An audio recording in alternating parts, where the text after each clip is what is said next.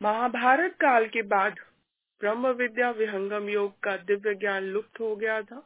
उसके बाद जब मानव समाज पूर्ण दिग्भ्रमित सतपथ विहीन हो रहा था, मानव समाज सतपथ की खोज में अशांति के कारण कर्तव्य विमुड़ हो गया था।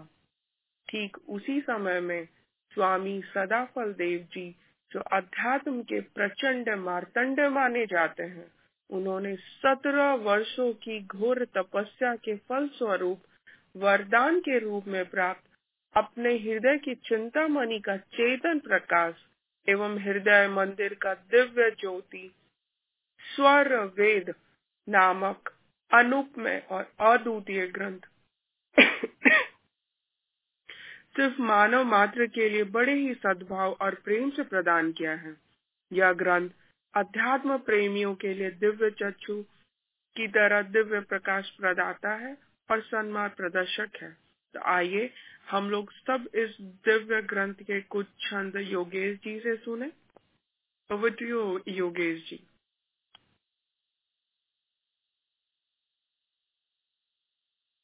धन्यवाद रश्मि जी। जय सतगुरुदेव, सभी गुरु भाई बहनों को। आज के स्वर्वेद पाठ में मैं प्रथम मंडल, प्रथम अध्याय के बारहवें और तेरहवें दोहे पर चर्चा करेंगे। दो सप्ताह पहले हमने सर्वेद में चर्चा की थी कि इस प्रकृति में छह जो नित्य पदार्थ है, वो कौन से है? उसमें चार जो चेतन पदार्थ है, वो क्या है? उनका स्वरूप कैसा है? तो उसी को आगे बढ़ाते हुए आज का ये दोहा नंबर बारह। सबका जीवन प्राण है, सबका एक आधार। अजद्वैत अनाम है परम पुरुष करतार तो प्रकृति में जो भी चीज़ें है, जो भी प्राणी मात्र है, उन सब में जो प्राण शक्ति कार्य कर रही है, उन सभी के प्राणन शक्ति के पीछे, उन सभी जीवों के प्राण शक्ति का आधार जो है, वो है परमपिता परमात्मा। उसी के कारण हम सब का जो है वो भरण पोषण हो रहा है, हम सब का जो है पालन पोषण हो रहा है। वो जो परम पुरुष परमात्मा है, वो कैसा है? वो अज है मतलब नित्य है, अद्वैत है। उसके समान कोई भी उसके सजातीय जो कह सकते हैं हम, उसके समान कोई भी वस्तु इस प्रकृति या प्रकृति के पार नहीं है। वो अपने आप में एक अनुपमेय है। वो अनाम है। अनाम परम पुरुष परमात्मा को इसलिए कहा गया है क्योंकि प्राकृतिक कोई भी शब्द, वाचक शब्द या कोई भी नाम हम उस परमात्मा को नहीं दे सकते क्योंकि वो जो परम पुरुष परमात्मा है, वो प्रकृति पार की वस्तु है। उसका कोई भौतिक या प्राकृतिक या जो वा, वाणी से जिसका जप हो ऐसा उसका नाम नहीं है वो नाम रूप से रहित है। वो जो है वो अव्यक्त है अनुभवगम्य है। और ऐसा परम पुरुष परमात्मा जो है वो करता है इस सृष्टि का जो है वो करता है।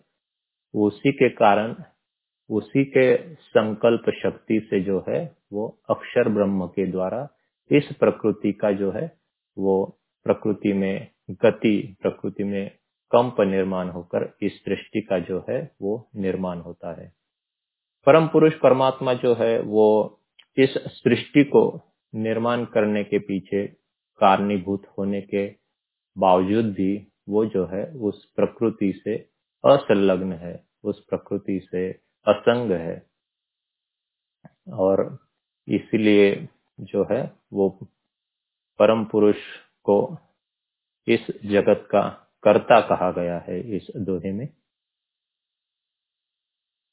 अब हम देखेंगे तो पिछले बारह दोहों तक जो है, स्वामी जी ने हमें जिज्ञासुओं को इन चेतन तत्वों के बारे में प्रकृति के बारे में समय काल के बारे में विस्तार से समझाया है ताकि ये जो तत्व है जिनकी विस्तार पूर्वक व्याख्या पूरे सर्वेद में आगे आने वाली है उस उसका हमें अच्छे से बाह्य ज्ञान हो जाए।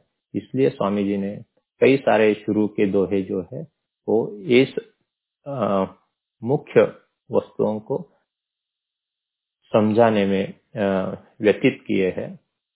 तो इस पर अगर किसी को कोई प्रश्न हो तो हम स्वरवेद पाठ के अंत में चर्चा कर सकते हैं। फ़िलहाल हम आगे चलते हैं दोहा क्रमांक तेरह पर। सब तत्वों का ज्ञान है, परम पुरुष विज्ञान।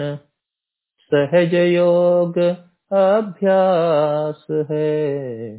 डोर विहंगम जान तो जैसे मैंने कहा कि अब तक जो है स्वामी जी ने इन तत्वों की चर्चा की है।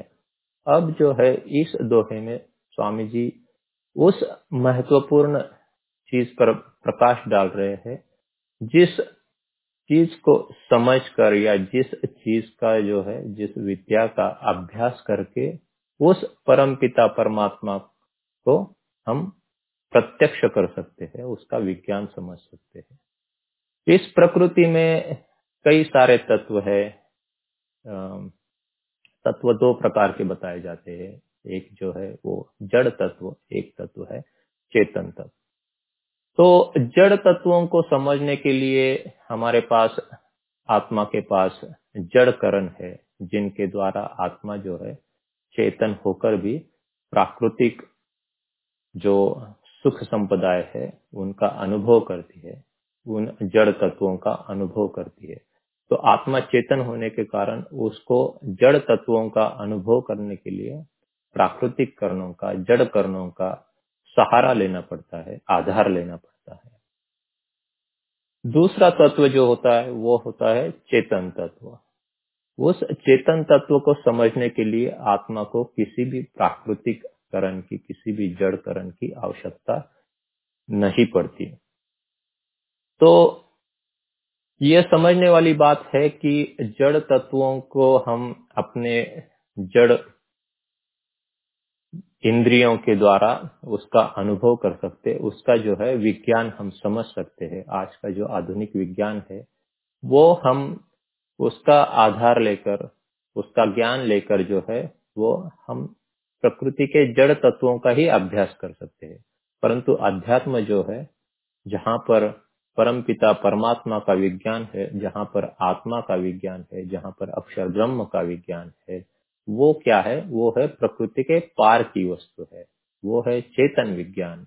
और उस चेतन विज्ञान को समझने के लिए जो है, वो हमें जड़ कर्णों की वहाँ पर आवश्यकता नहीं होती, बल्कि वहाँ पर आत्मा को स्वयं में स्थित होना पड़ता है, अपने चेतन स्वरूप में आना पड़ता है, और जब वो अपने चेतन स्वरूप में आता है, तब जो है वो स्वयं का अनुभव करता है, और परम पिता परमात्मा क्या वस्तु है, उसका साक्षात्कार करता है। तो यहाँ पर विहंगम ये शब्द स्वामी जी ने इस्तेमाल किया है। हमारे संस्थान को भी स्वामी जी ने विहंगम योग संस्थान इसका नाम दिया है। तो विहंगम शब्द का अर्थ क्या है? विहंगम संस्कृत में पक्षी को कहते हैं। तो इस योग को विहंगम योग इसलिए कहा गया है कि जिस तरीके से पक्षी जो है, वो स्वच्छंद आकाश में भ्रमण करता है, बिना किसी दूसरी वस्तु का, बिना किसी प्राकृतिक वस्तु का आधार ले हुए, अपने आप के बल पर जो है, वो स्वच्छंद, निराधार आकाश में गमन करता है, उसी प्रकार आत्मा इस योग का इस योग के पथ पर चलकर, इस योग का आधार लेकर अपने आप के बल पर जो है, वो परा अपरा समस्त तत्वों का ज्ञान करते हुए परम प्रभु परमात्मा को पाता है, परम प्रभु परमात्मा का साक्षात्कार करता है। और इसलिए विहंगम योगी जो होता है, वो क्या होता है? वो उसको जब परमात्मा का साक्षात्कार हो जाता है तो उसे प्रकृति और प्रकृति पार के हर वस्तु का जो है, वो निर्भांत ज्ञान हो जाता है। उसमें ऐसी कोई कोई भी वस्तु नहीं रहती जिसके बारे में उसे ज्ञात न हो, जिसके बारे में उसे किसी प्रकार की भ्रांति हो। ऐसा एक एक भी वस्तु या एक भी पदार्थ उस योगी के सामने ना रहने के कारण उस योगी को आप्त पुरुष कहा जाता है और उस योगी के जो शब्द होते हैं, उनके जो वचन होते हैं, उन्हें हम अध्यात्म में आप्त वचन कहते हैं, जो कि पूरे जगत के लिए, पूरे संस्कार के, संसार के लिए जो है, वो प्रमाण माने जाते हैं। क्योंकि उनका जो ज्ञान होता है, वो ब्रह्म का ज्ञान होता है, जिसके, जिस ज्ञान में सारे ज्ञान समाहित होते हैं। गीता के नवे अध्याय में भगवान श्री कृष्ण ने इसी ब्रह्म विद्या के बारे में कहते हुए लिखा है कि ब्रह्म विद्या को राज विद्या कहकर उन्होंने उसका जो है वो आधार लिया हुआ है या रेफरेंस दिया हुआ है। राज विद्या, ब्रह्म विद्या को राज विद्या इसलिए कहते हैं कि इस विद्या के अंतर्गत सारी बाकी विद्याएँ जो है वो आ जाती है।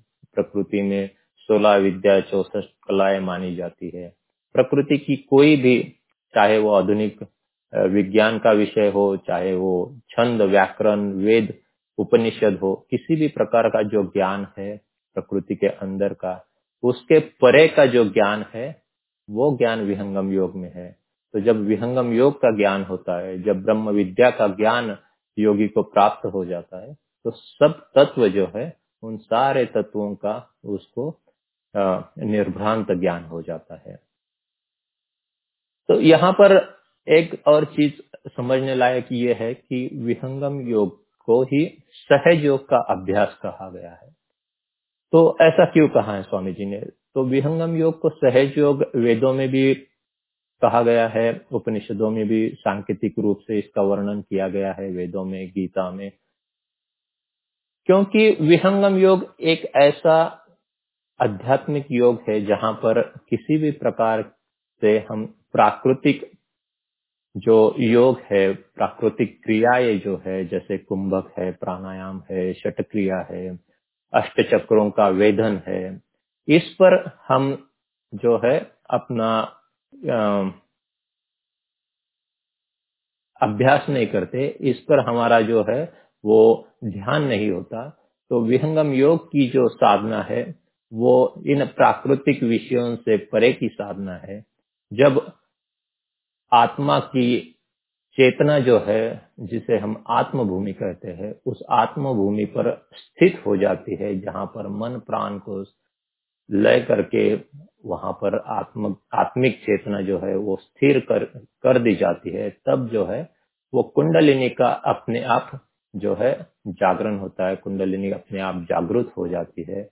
और ये जो आत्मिक चेतना है, वो उस ब्रह्म रंध्र से उस हरिद्वार को पार करके गगन में जाकर परम पिता परमात्मा का वो जो परम सुख है, उसका आनंद अनुभव करती है। और ऐसा जब घटित होता है उस आत्मा के साथ, तब जो है वो अक्षर के प्रकाश में, पूरे देह संगात में जब अक्षर का प्रकाश छा जाता है तो आत्मा उस अक्षर के प्रकाश में पूरे देह संगात का ज्ञान उसको प्राप्त हो जाता है। और वो जो अष्ट कमल है, वो जो अष्ट चक्र है, वो अपने आप खिल जाते हैं। तो ये जो सारी प्रक्रिया है स्वयं में स्थित होने की परमात्मा को प्राप्त करने की, कुंडलिनी का जागरण करने की, ये सहज, सरलता से होता है, सहजता से होता है। इसमें हटियों की कठिन क्रियाएँ जिनको करने पर 20-25 साल आपका समय, जीवन व्यतीत हो जाते हैं। पता नहीं कितने घंटे हम उसके लिए अभ्यास करना पड़ता है उन हट योगियों को, जब जाकर कुंडलिनी जागरण होता है। विहंगम योग में ये सारी जो कसरत है शरीर की या मन की, इन्हें हमें नहीं करना पड़ता। स्वामी जी कहते हैं कि मात्र दस मिनट की जो, मिनट का जो सुबह शाम का साधन है, वो आपको धीरे धीरे उस मार्ग पर आगे बढ़ाता है। ब, बड़े ही सरलता से ब, बड़े ही सहजता से आप विहंगम योग के इस रहस्यमय ज्ञान को प्राप्त करते हुए आखिरकार सर्वोच्च भूमि को प्राप्त कर जाते हैं। इसीलिए विहंगम योग का जो ज्ञान है उसको सहज योग कहा गया है। और जब आप इस सहज योग को अपने जीवन में प्राप्त करते हैं, सहयोग को अपने जीवन में समा लेते हैं तो अपने आप जो है सदगुरु कृपा से इस परम तत्व विज्ञान का जो है, वो धीरे धीरे आपको अनुभव, आपको उसका ज्ञान प्राप्त होने लगता है। मुझे लगता है आज यहीं पर मैं स्वरत पाठ को रोकना चाहूँगा। किसी के पास कोई प्रश्न हो तो हम उस पर भी चर्चा कर सकते हैं।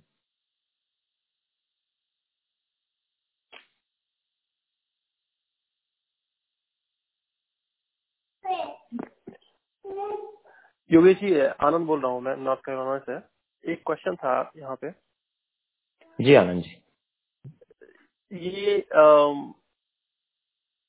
जैसा स्वर्वेद में कहा गया और बेसिकली जो जो प्रश्न है वो शायद जो आप अभी बता रहे थे दोहों के बारे में और उससे शायद अलग है लेकिन फिर भी मैं पूछता हूँ अगर आप उसके बारे में बाद में चर्चा करना चाहें तो बाद में भी चर्चा कर सकते हैं।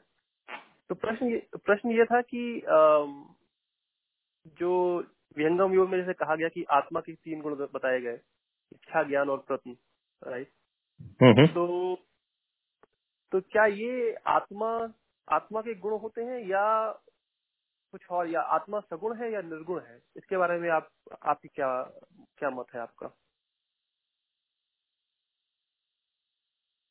आत्मा सगुण है या निर्गुण है? परमात्मा को लेकर भी कई इस पर कई मत संप्रदायों में या हमारे दैनंदिन जीवन में हम कहते हैं कि जो है निर्गुण है। तो स्वामी जी ने इस पर, और मुझे लगता है कि विजय जी वगैरह और ज़्यादा अच्छे से इस पर कह पाएँगे, लेकिन मेरा जो भी ज्ञान है, समझ है, मैं उसको रखना चाहूँगा। तो आत्मा के ये जो तीन गुण है, वो अपने स्वयं के गुण है।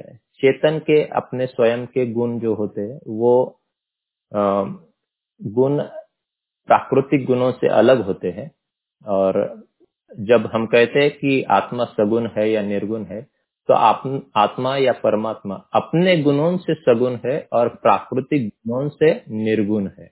परमात्मा को निर्गुण इसलिए कहा गया है क्योंकि वो प्राकृतिक कोई भी जो गुण धर्म है उससे अलग है। वो प्राकृतिक गुण उस पर हवी नहीं होते इसलिए परमात्मा को निर्गुण कहा गया है। लेकिन स्वामी जी स्वर्वेद में कहते हैं कि कोई भी वस्तु निर्गुण या निराकार नहीं होती, उसका अपना स्वरूप होता है, उसके अपने गुण होते हैं। तो परमात्मा के स्वयं के गुण है, जैसे आनंद परमात्मा का गुण है।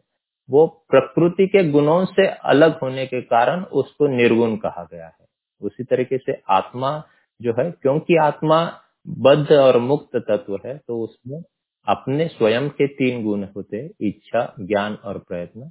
साथ ही साथ जब वो प्रकृति में प्रकृति के बंधन में आती है, तब प्रकृति के जो गुण है, वो उस पर, उसमें और शामिल हो जाते हैं, जैसे सुख, दुख और द्वेष। तो आत्मा जो है, वो सगुण है, अगर आप मतलब उस तरह से व्याख्या करना चाहते हैं तो सगुण है जिसमें स्वयं के तीन गुण और प्रकृति के कारण जुड़े हुए तीन गुण, ऐसे छह गुण आत्मा के बताए गए हैं। और मुझे लगता है वो वैशेषिक दर्शन में भी महर्षि कनाद ने इस छह गुणों का जो है वो व्याख्या की हुई है। तो आ, मेरा तो ये आ, समझ है कि आत्मा जो है वो सगुण है। इन स्वयं के शुद्ध अपने शुद्ध स्वरूप के तीन गुणों के साथ और प्रकृति में प्रकृति के बंधन में आने के बाद प्रकृति के तीन गुणों के साथ। फिर उससे आगे चलकर क्योंकि प्रकृति स्वयं जो है वो सत, सत्व रज और तम गुण उसमें शामिल है। तो वो जो है वो गुण आपका जब आत्मा शरीर धारण करती है तो वो शरीर के वो तीन जो है गुणधर्म होते हैं। उसके साथ उसके कारण आपका जो है स्वभाव बनता है। उसके कारण जो है वो आपके ज्ञान में कम या ज़्यादा जो है रास या विकास होता रहता है। पता नहीं ये आप प्रश्न का उत्तर हुआ या और आपको चर्चा करने चाहिए तो बिल्कुल कर सकते किसी और को अगर इस पर कोई रखना है अपना मत तो बिल्कुल सामने आइए।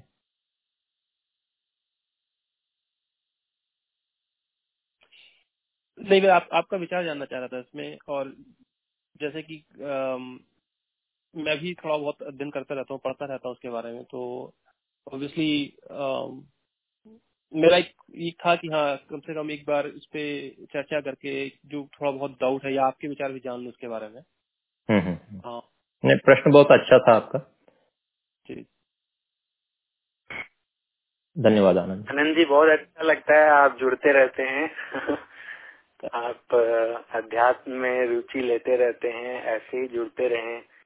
और अपने जो भी आपके विचार हैं उसको भी रखते रहे यहाँ पे ताकि उस पे चर्चा होने से आ, कुछ और सत्य जो है या कहिए सत्य का पर्दा वो सब हटते रहता है और भी लोगों के अंदर जो कंफ्यूजन है वो दूर होते रहता है। तो बहुत अच्छा लगता है आप प्रश्न को रखते हैं चर्चा को छेड़ते हैं। ये एक तरह का सेवा ही है इस सत्संग के लिए आपके द्वारा। तो बहुत अच्छा। और योगेश जी ने बहुत अच्छे से इसको समझाया जो सगुण और निर्गुण जो ये शब्द है इस शब्द का आधार जो है वो सत, सतोगुण रजोगुण तमोगुण उसी के बेसिस पे ये टर्म बना है सगुण और निर्गुण। तो जो भी इन तीन तीन गुणों से जुड़ा हुआ है, उसको सगुण शब्द दिया गया। जो भी इस तीन प्रकृति के इन तीन गुणों से रहित है, उसको निर्गुण टर्म दिया गया। तो सतोगुण रजोगुण, तमोगुण के रेफरेंस में सगुण और निर्गुण का निर्धारण एक कर सकते हैं। और अपने गुणों से तो सब कोई सगुण रहता ही है। तो बहुत बहुत अच्छा लगा योगेश जी ने जितने अच्छे से इसको समझाया है। अपने गुणों से तो सब कोई सगुण है ही। सबका तो अपना तो गुण रहता ही है। लेकिन सतोगुण, रजोगुण, तमोगुण से कौन सगुण है और कौन निर्गुण है, उसके आधार पे भी तत्वों को विभाजन किया गया। और कहा गया कि जो चेतन तत्व हैं, वो निर्गुण तत्व हैं। यानी उसमें सतोगुण, रजोगुण, तमोगुण का लेस मात्र भी नहीं रहता।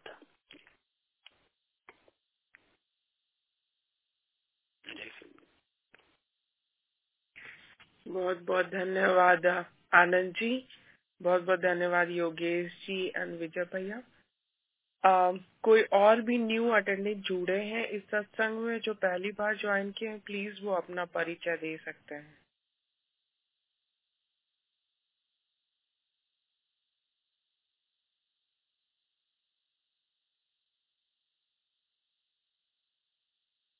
अब सत्संग को समापन की ओर लेके चलते हैं। सत्संग को समाप्त करते हैं हम छोटी सी वंदना, आरती और शांति पाठ से। गुरु वंदना गुरु वंदना के माध्यम से हम गुरु के चरणों में भक्ति अर्पित करते हैं। मैं शिवानी से निवेदन करती हूँ कि वो वंदना के लास्ट चार लाइन सदगुरु के देव चरणों के में अर्पित करें। Over to you Shivani. जय सदगुरुदेव सभी को धन्यवाद। श्री वंदना। प्रभु कल्प संत समाज उत्तम सार धर्माचार्य है। जिमिन जयाशित सिंधु के है। विश्व पथमय कार्य है।